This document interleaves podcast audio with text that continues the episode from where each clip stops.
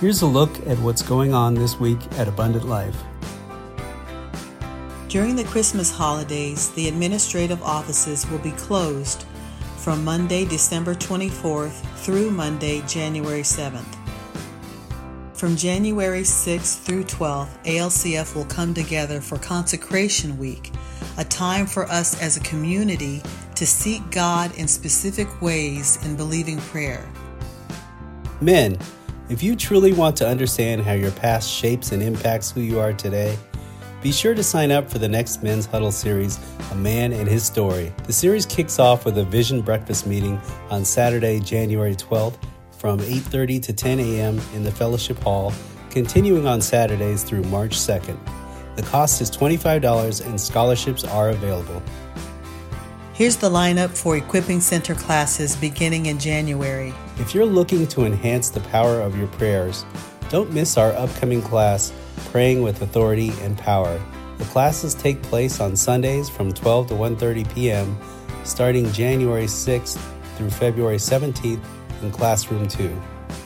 And be sure to join Valerie Saunders for Jesus Among Secular Gods. The classes take place on Sundays starting January 20th through February 24th from 12 to 1:30 p.m. in Allies 2. If you're looking to get the most out of your Bible studies, sign up for how to read and study the Bible. The classes take place on Sundays starting March 3rd through April 7th from 12 to 1:30 p.m. in classroom 2. In the New and Better Promises class, elders Arshel Fanay and Keith Richardson will unpack the Lord's commitments and assurances to us as believers in Jesus Christ. The classes take place on Sundays starting March 10th through May 5th from 12 to 1:30 p.m. in Allies 2. The cost for praying with authority and power and Jesus among secular gods is $25 each.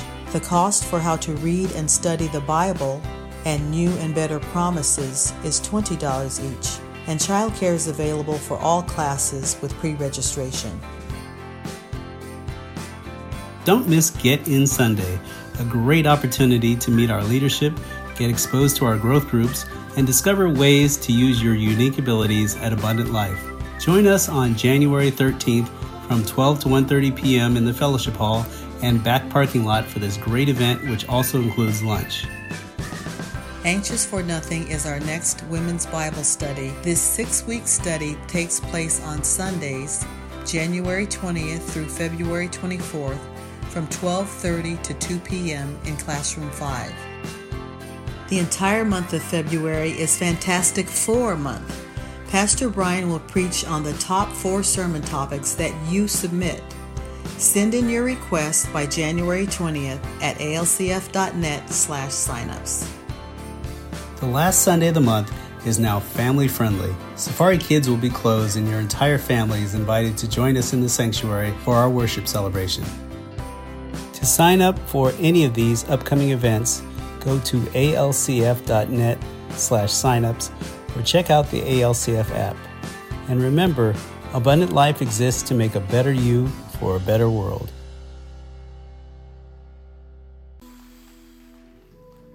Father, would you receive our worship in this place today as we turn our attention not to our problems, uh, not to what's going on this afternoon, but as we turn our attention to a little baby boy wrapped in swaddling clothes, laid in a manger.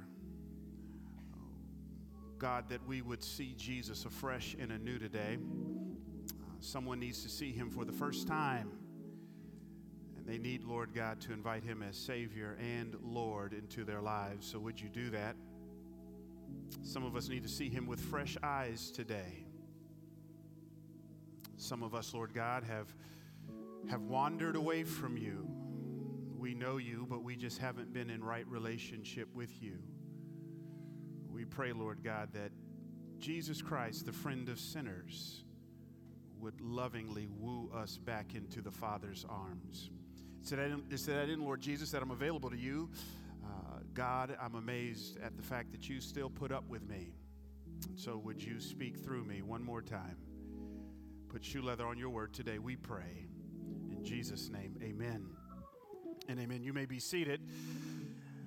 And I need you to multitask with me. Uh, please, uh, on the one hand, meet me in Luke chapter 2. Luke chapter 2, uh, beginning in verse 8. We're going to look at verses 8 through 21 for a time of study in God's Word today. I also want to just. Um, both encourage you. Thank you so much for your generous giving uh, this month so far.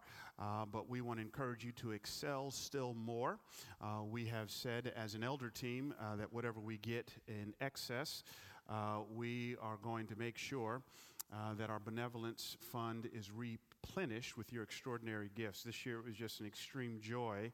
Uh, to help families in need, people in need who couldn't pay their rent, couldn't pay their mortgage, um, to put food on people's tables. I, I think that's just the bare essence of what the church should be about. It is helping the helpless. Now, that was a cute clap if we were on a PGA Tour course watching some golf, trying not to disturb them. But if you believe the church should be about helping people, would you just, would you just bless the name of the Lord? So help us through your generous giving. Uh, last thing I'll say before we get into the text, uh, you saw an announcement about Consecration Week, January. I know many of y'all don't do the dreaded R word. Uh, resolution. So I, I, I understand that. Uh, but we are going to come together and uh, just as a body, January 6th, uh, the first Sunday in January. I want to encourage you to be here.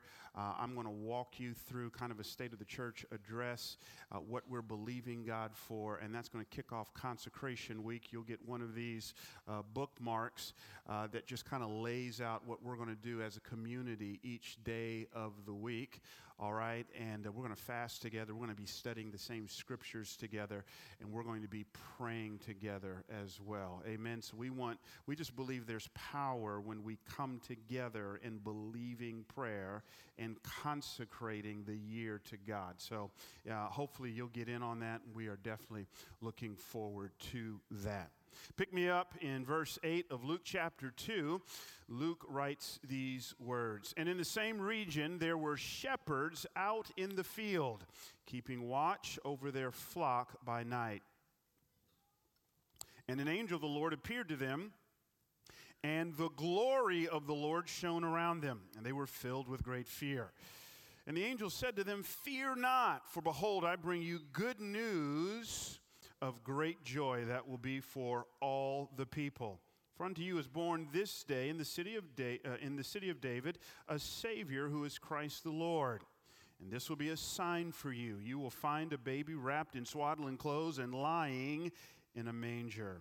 And suddenly there was with the angel a multitude of the heavenly host praising God and saying, Glory to God in the highest, and on earth peace among those with whom he is pleased. Verse 15 When the angels went away from them into heaven, the shepherds said to one another, Let us go over to Bethlehem and see this thing that has happened, which the Lord has made known to us. And they went with haste and found Mary and Joseph and the baby lying in a manger. And when they saw it, they made known the saying that had been told them concerning this child. And all who heard it wondered at what the shepherds told them.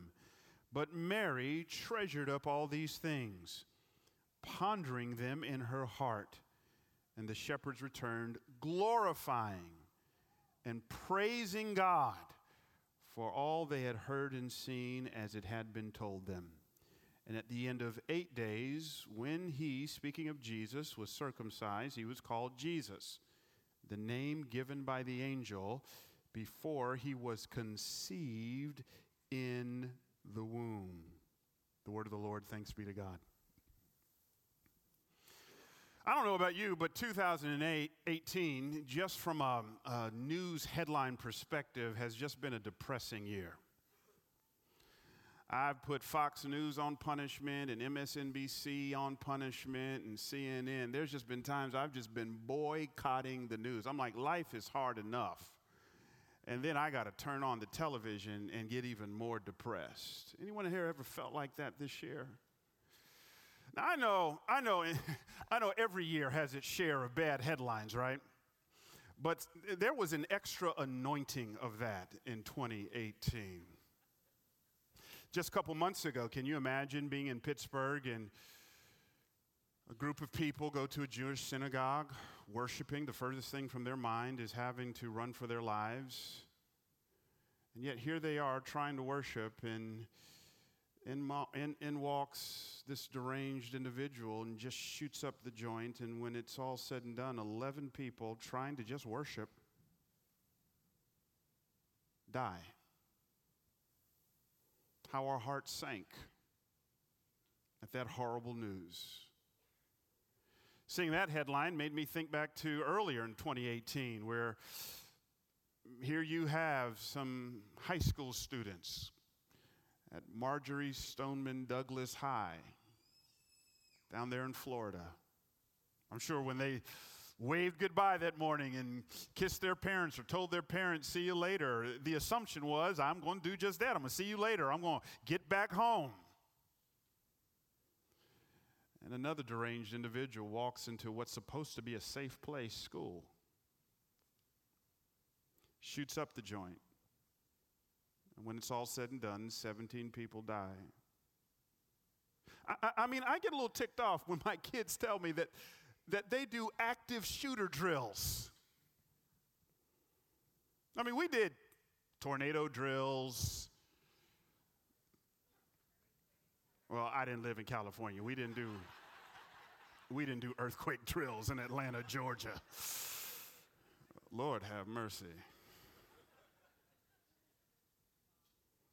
And here they are, cut down on the precipice of the prime of their life. It, it, listen, if you're here today and you don't know Christ as Lord and Savior, our obituaries are filled with individuals who made wonderful assumptions about what they were going to do with their lives. And then, just like that, God says, Give me back my breath. My heart sank even more the border crisis. And please don't take this in any political way. But I don't care where you are in immigration, kids don't belong in cages.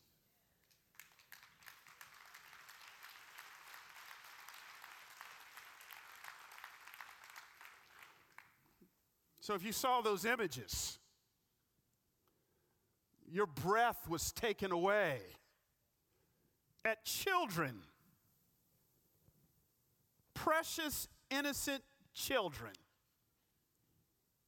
in cages like animals.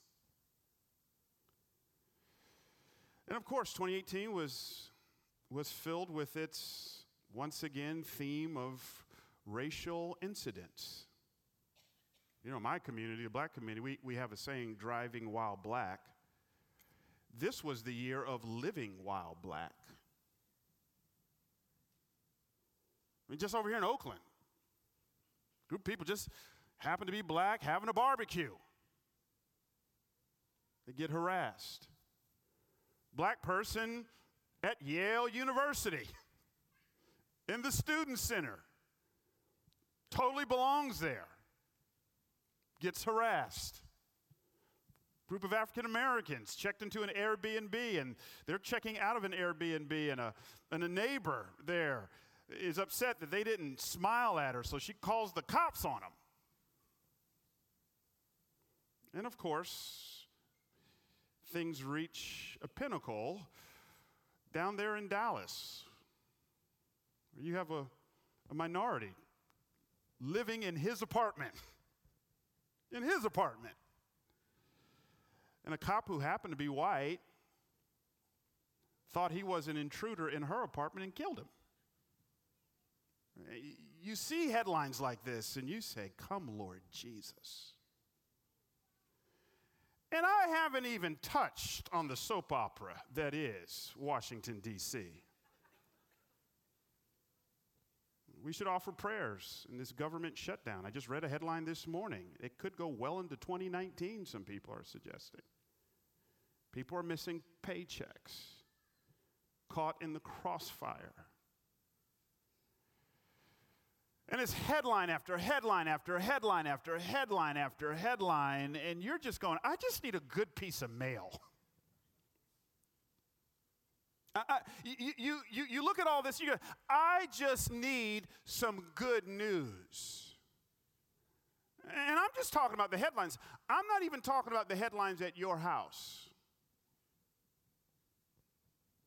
I just got the phone this week with a church planter, and he's bawling his eyes out to me. Here's this church planter several years ago had a dream of just planting this wonderful church. Uh, he, he didn't have any aspirations that would be a mega church. He just wanted to get some people together and love Jesus and love each other well. And, and yet, here he is five or six years later. It's not going well. There's no traction. He's been missing paychecks, has to take on an extra job, just trying to stick, stitch together an existence. And he's worn out and he's looking at the prospect of literally shutting down his dream. He needs some good news. My suspicion is most of us could use some good news. Sure, we've been through things this year. We've been through things. We've been through difficulties, haven't we? Some of us have been betrayed, knifed in the back by people we thought we could trust. Some of us have been the recipients of constant attacks and beatdowns. You just kind of tapped out. So I just can't take it anymore. Others, us, others of us are dealing with health crisis. Others of us are dealing with family stuff. In fact, some of y'all, that family stuff is coming to town tomorrow. Pray for me, Pastor. Pray for me. Pray for me.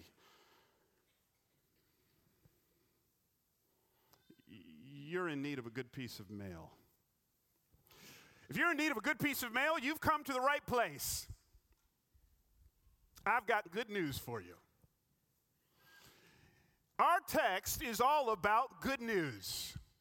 After years of waiting, after years of betrayal, years of living in captivity, years and centuries of living in bondage, there is a breakthrough in the clouds. There's a light at the end of a tunnel. In our text, an angel shows up and says, I bring you great news. No need to fear, no need to wince. The glory of God is here, and that good news is found in Jesus Christ. That's the good news, wrapped in swaddling clothes. I, I want to walk us through this good news quickly today. I won't hold you long, I promise. I, I just got three points. Here's our table of contents. First, I want to answer the question well, what exactly is the good news? Second, who is the good news for? And third, how should this good news affect us?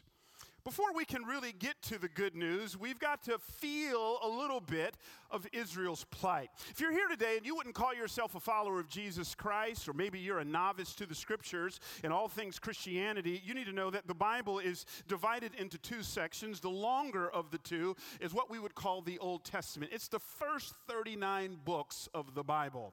Uh, the central character in the Old Testament is Israel. These are the covenant people of God. And the story of the Old Testament is Israel's consistent disobedience. She sins and she sins and she sins and she sins and she sins. But I want you to put that in juxtaposition to the astounding patience of God. I say it to you all the time, but it really is true. And look no further for uh, than, than Israel if you want proof of this. God has way more mercy than we have mess. Here is Israel just obnoxious and rebelling against God and, and sinning and sinning. And God is patient. One of the ways that we know his patience, he keeps sending the prophets to Israel, warning and warning and warning and warning. And see, I didn't grow up in a house like that. My mama didn't count to three. She didn't do none of that. She didn't do the timeout ministry. Mama said it one time, just once. And if you didn't hear it, you was in trouble. That's not God. God says it over and over and over and over and over and over and over and over and over. And finally, he could have wiped them out, but he doesn't do that. He sends them into Babylonian captivity. They get exiled. And if you want a sense of the feeling of Israel during this period of captivity and what they were feeling, look at Psalm 137. I just want to read verse 1. Here's what Israel says after years of disobedience. They said this By the waters of Babylon, there we sat down and wept when we remembered Zion. Why are they weeping? Why are they in this predicament? This didn't just happen by happenstance. It was because of their disobedience. I just want to give a rhema word to someone. I know it's not very popular to say sometimes things happen to us and it's just called life. Life happens fast. It doesn't mean you did anything wrong, but there are some things that are going on in some of our lives that we kind of ask for. Yeah, I didn't think I'd get an amen on that one. And here is Israel sitting down by the waters of Babylon, weeping. During this period, this long, dark night of the soul, Isaiah says these words. Look at them with me in Isaiah 64 1. Oh, that thou wouldst rend the heavens and come down. That's from the King James Version. Isaiah is saying, God, do something. Ever felt that way? Ever found yourself in just a crazy season of life where one thing after another after another, and problems never come to my house by themselves? They bring their aunties and uncles and play cousins, and they just kind of have a nice little family reunion right there at our house. And there are times in which you'll find yourself exhausted saying, God, do something. That then brings us to the close of the Old Testament, and as Pastor Gary, I believe, said a couple weeks back, between that time and the start of the New Testament, 400 years go by. It's what theologians call 400 silent years. It doesn't mean God wasn't working, God just wasn't speaking. And finally, in our text, after years in captivity to Babylon and now Rome, and years and centuries of silence, God speaks. And he speaks to shepherds. Stick a pin in that, I'm going to come back to it. And he says these words in verse 10. Will you look again at them with me? He says in verse 10, and the angel said to him, Fear not. For behold, I bring you good news of great joy. Now, watch this. We don't know the angel's uh, name here. We can only guess, but I think that's kind of the point. Who cares what the messenger's name is when that messenger is speaking on behalf of God? Again, I want to just give you another rhema word. Never make too big of a deal out of me. I'm just a messenger. I'm just the postman delivering you God's mail. All God, not me. And here the angel says, I bring you good news of great joy that will be for all the people. For unto you is born this day in the city of David a Savior who is Christ the Lord. I love it. This good news has nothing to do with getting a brand new chariot. This good news has nothing to do with getting 26 inch rims on the chariot. This good news has nothing to do with the healing of some ailment that you have. This good news has nothing to do with your bank account or living your best life now. Those are wonderful American concepts. But this good news is something greater. It is wrapped up in a little baby boy whose name is Jesus. You could have all the trinkets in the world, but if you die without Jesus, you die broke.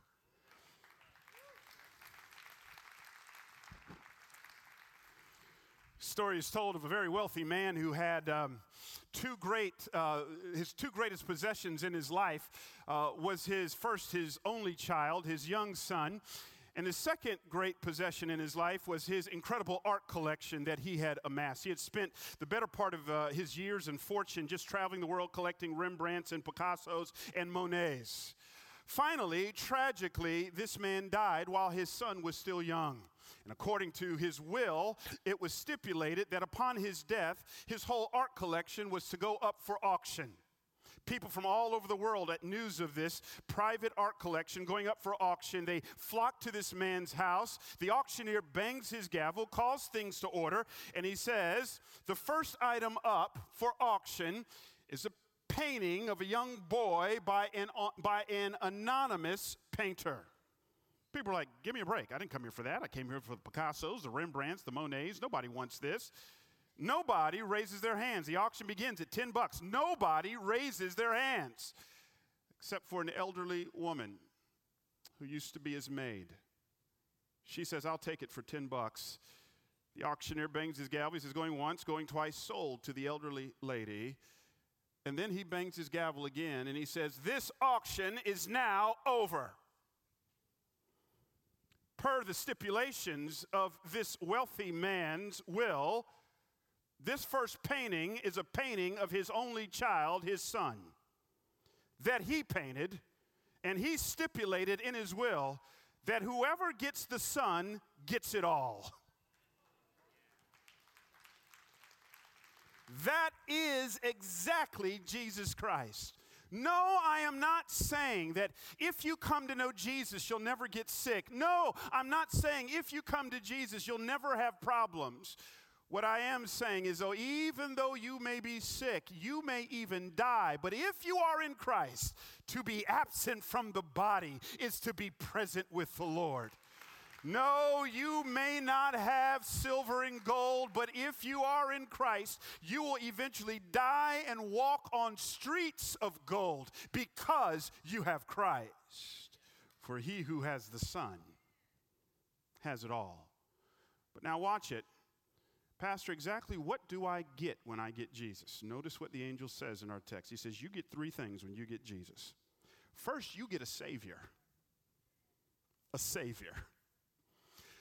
That word Savior was a common word. In fact, uh, the emperor at this time is Caesar Augustus, and Caesar Augustus used that word Savior of himself.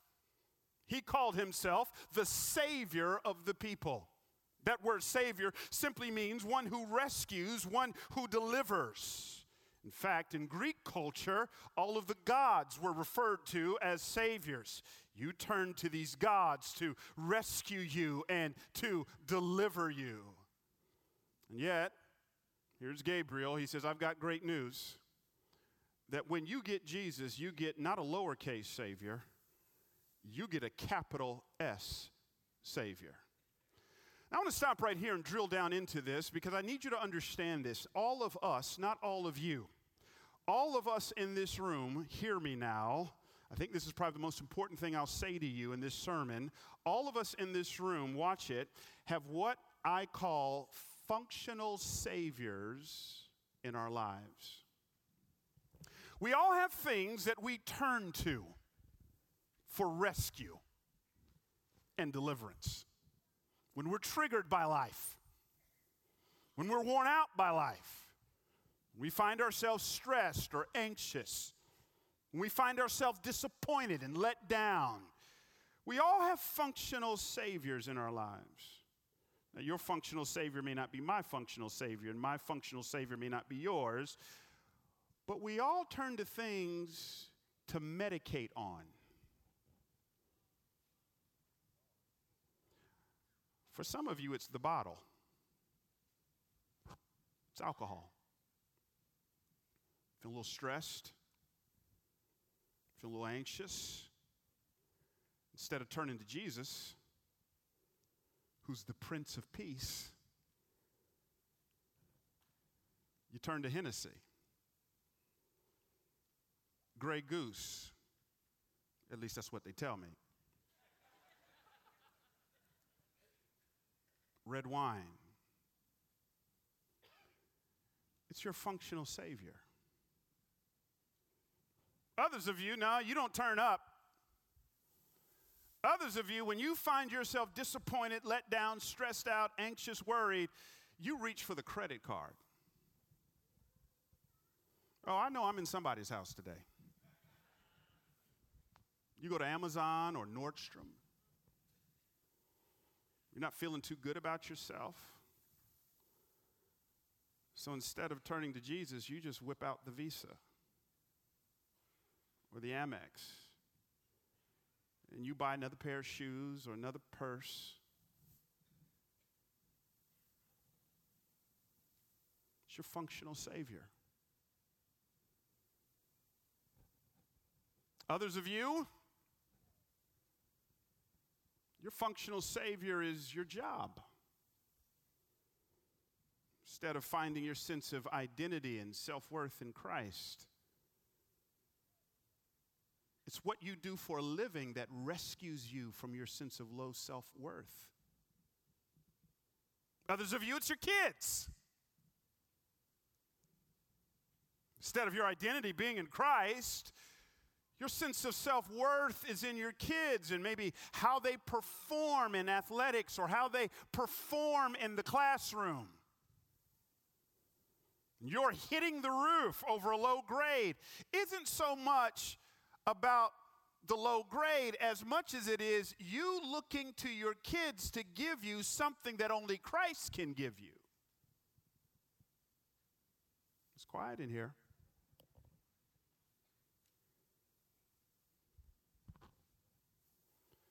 Some of your function, some of you, your functional savior is a relationship. You don't know how to be alone. If I'm alone with myself, then I got to start dealing with myself, and I don't want to have to deal with myself. So let me just jump into another relationship. I know it's unhealthy, but I just I can't be alone. I can't be alone. I can't be alone. I can't be alone. So you medicate on love. Let's not fool ourselves. I got functional saviors. You got functional saviors. Now, here's the problem with turning to lowercase s functional saviors they always overpromise and always underdeliver.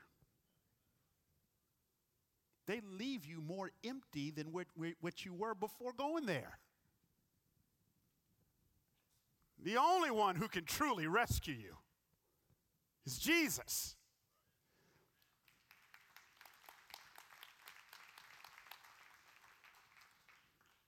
That's what I mean. We got to preach the gospel to, to ourselves. I'm not my shoes.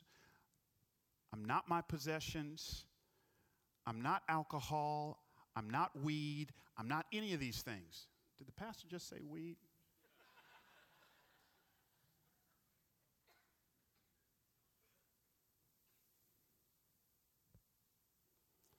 Secondly, he says when you get Jesus, you not only get a Savior,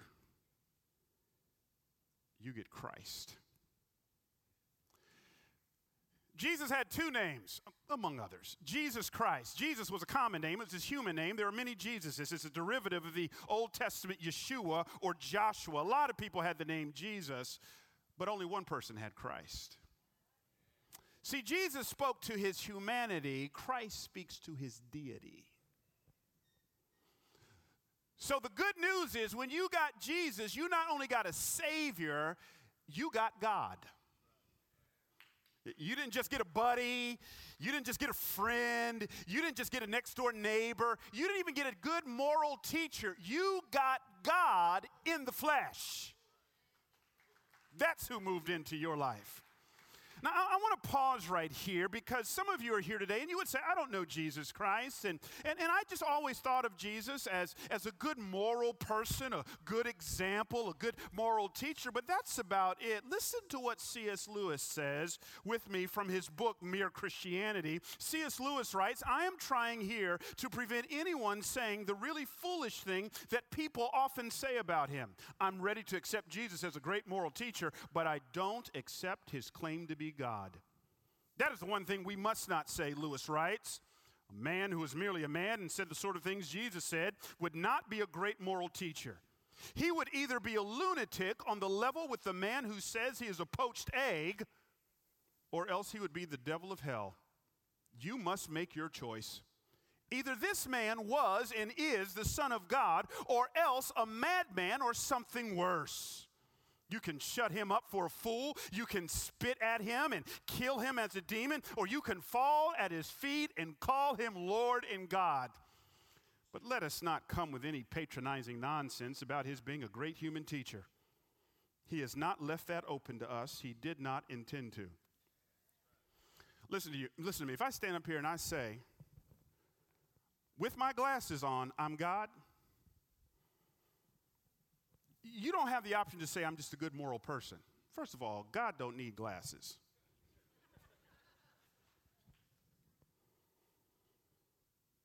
So when Jesus says, I'm God, when Jesus says, like he said in John 8 58, before Abraham was, I am, either he's a lunatic or he is who he said he was. There's not a middle option. Thirdly and finally, what do you get when you get Jesus? Thirdly and finally, you get the Lord. Capital L, lowercase o r d, simply means master. One who is in control, one who calls the shots in our lives. Now, here's our problem. Our problem is we're comfortable with Jesus being Savior, we just don't want Him to be Lord. Jesus, thank you for the fire insurance, but I don't want to do what you say. Yeah, this ain't no shouting message. Merry Christmas, y'all. Merry Christmas. My son brought home his first paycheck, and I tried to prepare him. I said, Son, when you get your first check, I want to introduce you to a young man named FICA. FICA is going is going to take his cut without discussing with you. He, he's not going to have a conversation, ask you how you feel. He's going to take his off the top. FICA represents our government. Our government essentially says since you live here and enjoy the rights, benefits, and privileges of living here, I get to exercise lordship in a very personal area of your life. It's called your money. I get mine off the top. You get the benefits, I get your money. That's exactly what Jesus says. If you have the benefits of me dying on the cross for you, of me bearing the weight of your sin, every sin you have ever committed, past, present, and future, I get to call the shots in your life. I get to determine what goes on in your mind. I get to determine what goes on in your body. I get to, t- I get to call the shots. So, for any Christian to say he's Savior, but function as if he's not Lord, you need to check out the veracity of your Christianity. If he is not Lord of all, he is not Lord at all. Is he calling the shots in your life? Is he master? Let me jog through these next two. I'll have you out in eight minutes. Here we go. What is the good news? Centered on Jesus. What do we get when we get Jesus? We get Savior, Christ, Lord. Secondly, who is the good news for? Notice that the first group of people we encounter in our text are shepherds. Don't have time to get into all this, but you need to understand that the average shepherd in that day was a poor peasant who could not afford to buy his own field or to own his own flock. So this poor peasant would hire himself out to wealthy, affluent people who owned their own land and would shepherd their flocks. So that shepherds, although they weren't despised by the people of Israel, shepherds represented the lower echelons of society. Notice what happens. The Bible says God appears to the lower echelons of society in the midst of a farm or in the midst of a field, and the text says that his glory shone around him. What is God's glory? God's glory is his self advertisement. To put it in 2018 speak, the glory of God is God's personal Instagram account. It is where God shows himself off. Here is God represented to a group of poor peasants showing himself off. Now, notice the next scene. We now move from a farm to a barn. He says, The sign that I will give you that I in the flesh have come down is you're now going to see God in the flesh living in an animal feeding trough called a manger. The juxtaposition of this is too explicit. While Caesar Augustus sits on a throne, his boss, the King of Kings, lays in an animal feeding trough. In other words, who is the good news for? It's for everybody, including the down and out and lowly of society. That's who the good news is for. Oh, several years ago, when she was reaching the height of her fame, Princess Diana did the unthinkable. She took her personal doctor on a trip to Angola and prohibited any cameras coming with her. She decided to take this trip and to spend time with the sick and diseased of Angola. She went around from bed to bed, her doctor later said, hugging and caressing these people. She went around from bed to bed speaking words of life and encouragement to them. She went around from bed to bed wiping the sweat off of their heads. She went around from bed to bed hugging and embracing these people. Now, granted, there have been wealthy people who have done this, there have been famous people who have done this, but hardly anybody of royalty does this. There is something powerful when royalty stoops to the down and outs of society. This is Jesus, royalty in an animal feeding trough. Can't you just smell the putrid, foul air surrounding him? This is Jesus. What does this mean for us? It means two things if Jesus, God in the flesh, will be laying in an animal feeding trough, surrounded by foul smell in this messy place, there is no place in your life that is too messed up for Jesus to step into. I don't care how messy the thing may get. I don't care how bad it may be in your life. There is no mess too great for the Messiah not to step in and take care of. It is alive from the pit of hell to get you to think that I'm just too messed up. My addiction's been too long. This heartache's been too bad. If, if you only knew what I've done, I've talked her into having the abortion. I had the abortion. God knew all of that before He saved you. And He says, I still want you. It's the good news. But secondly, here's what it means for us. If Jesus, God in the flesh, would stoop so low to hang out with the marginalized of society, then to follow Jesus Christ authentically means that I likewise must spend time with the down and out of society. If your life is only marked by $5 cups of latte, $200 skinny jeans, and hanging out with the powerful and the privileged, you are not following Jesus closely. What mangers are you hanging out in? What shepherds are you rubbing shoulders with? This is the good news of Jesus Christ. Thirdly, let's go home on this one in our last three minutes together. How should this good news affect me?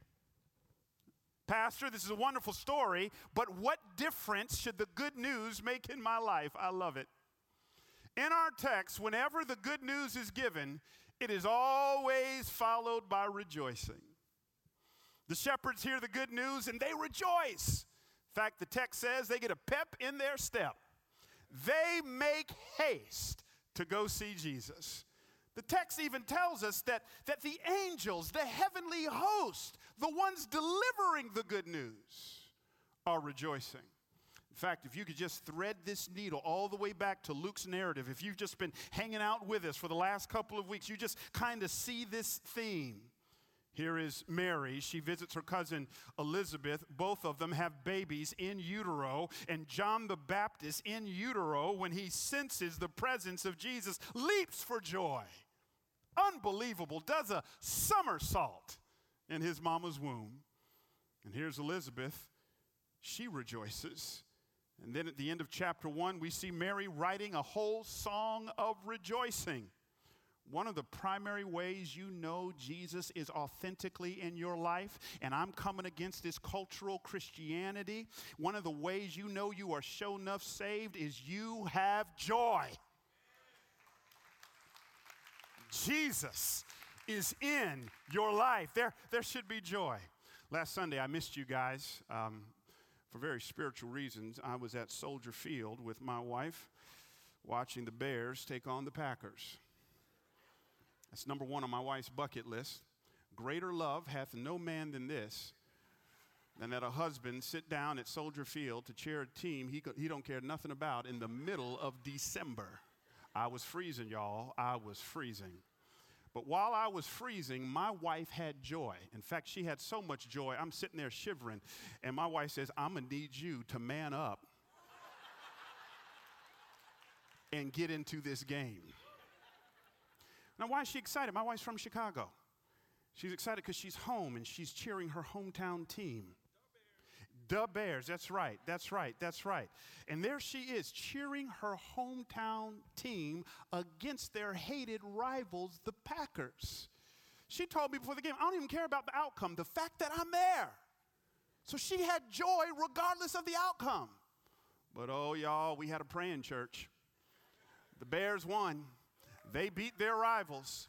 And not only did they beat their rivals, but they won the division with that victory. They became champs with that victory. Oh, and her joy went to a whole nother level. What am I saying here? I'm saying that on the cross, Jesus Christ took on a greater rival Satan and the enemy. And he defeated them and won the victory and we are champs in Christ. We ain't working for victory, we are working from victory. And when you let that truth settle in your spirit, there should be joy. There's going to be joy. Finally, what does this joy do to us? Well, Rejo told us the other week the shepherds, it says, made haste to make known the good news that was told them. Listen to me. If Jesus is your joy, here's, here's one of the ways you really know he's your joy. Whatever has your joy has your tongue. Whatever has your joy has your tongue.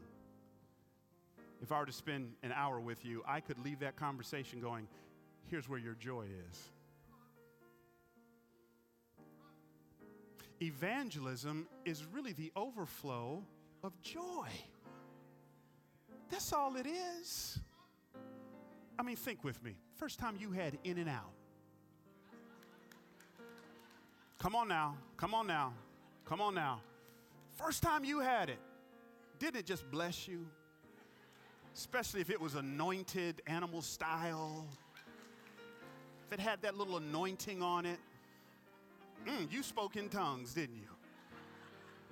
And what did you do? I guarantee you didn't keep it to yourself. You became In-N-Out's personal evangelist. You were telling everybody you knew to get their blessing. Double, double. Well, I think you understand what I'm saying. You witness about what you're joyful about. Is Jesus your joy? If he's truly your Savior, if he's truly your God, if He's truly your Lord, there's joy there. Now, Father, in the name of Jesus, we bless you in this place today. We honor you and we thank you for the good news that is ours in Christ. Thank you, thank you, thank you. Good news. Now, Father God, someone needs to hear that good news today. Someone needs to receive that good news today in the name of Jesus. Someone needs to bend their knee to the good news that's in Jesus. So, would you save someone's soul in the name of Jesus? Do it, Father, we pray. Amen. I make two calls today as the elders and prayer team members come. I make two calls. First of all, you're here today, you haven't received the good news of Jesus Christ. This is not a place of condemnation. This is not a place where we're trying to embarrass people. Uh, why do we call people publicly to come? Well, first of all, that's what Jesus did. Uh, Jesus called people to publicly come to him. But also, we believe in something called discipleship that if you come, we want to be able to pray with you, love on you, and show you the way in which you can go. So that's why we do that. We don't do that to shame you, we do that to rejoice and to walk with you. So, first call is I want to call people who don't know Jesus who want to say yes to Jesus. But at the same time, there's a second group here. You do know Jesus, but you're sitting here going, I've got some functional saviors in my life, and they've got a grip on me.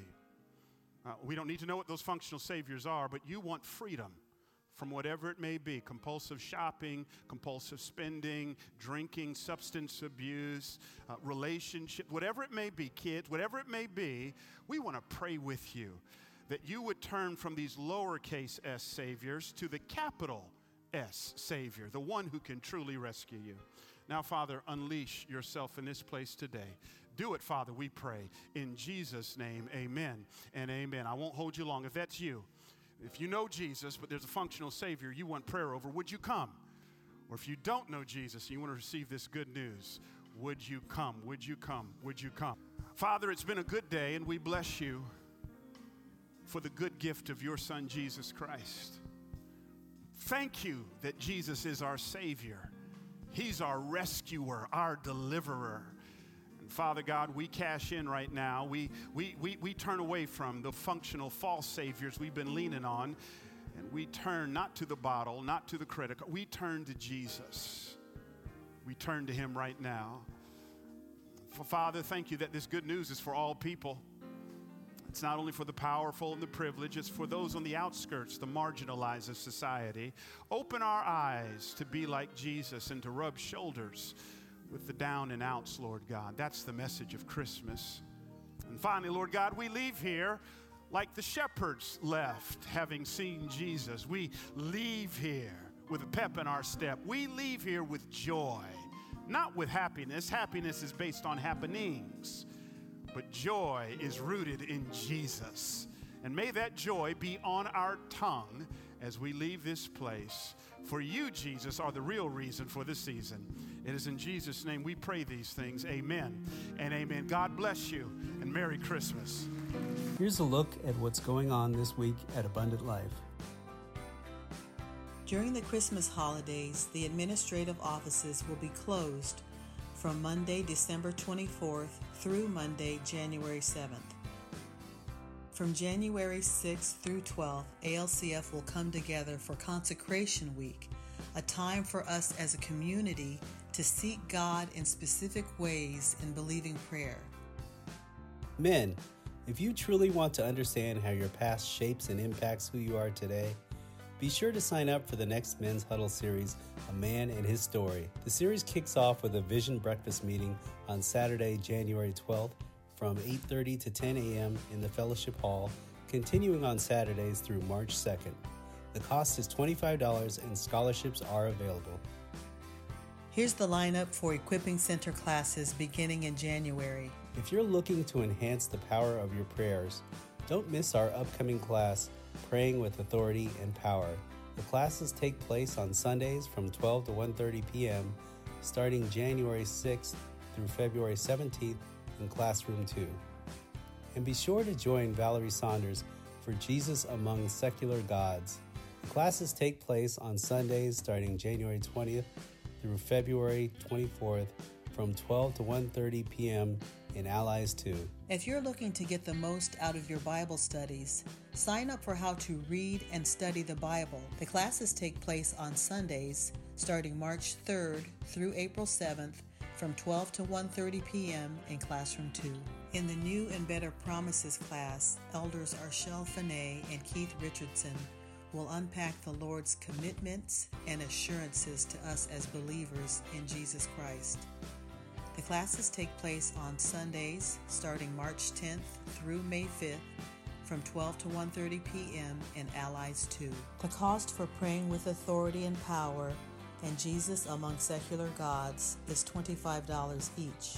The cost for how to read and study the Bible and New and Better Promises is $20 each, and childcare is available for all classes with pre registration. Don't miss Get In Sunday, a great opportunity to meet our leadership, get exposed to our growth groups, and discover ways to use your unique abilities at Abundant Life. Join us on January 13th from 12 to 1:30 p.m. in the fellowship hall and back parking lot for this great event which also includes lunch. Anxious for Nothing is our next women's Bible study. This 6-week study takes place on Sundays, January 20th through February 24th from 12:30 to 2 p.m. in classroom 5. The entire month of February is Fantastic Four month. Pastor Brian will preach on the top four sermon topics that you submit. Send in your request by January 20th at alcf.net slash signups. The last Sunday of the month is now family friendly. Safari Kids will be closed, and your entire family is invited to join us in the sanctuary for our worship celebration. To sign up for any of these upcoming events, go to alcf.net slash signups or check out the ALCF app. And remember, abundant life exists to make a better you for a better world.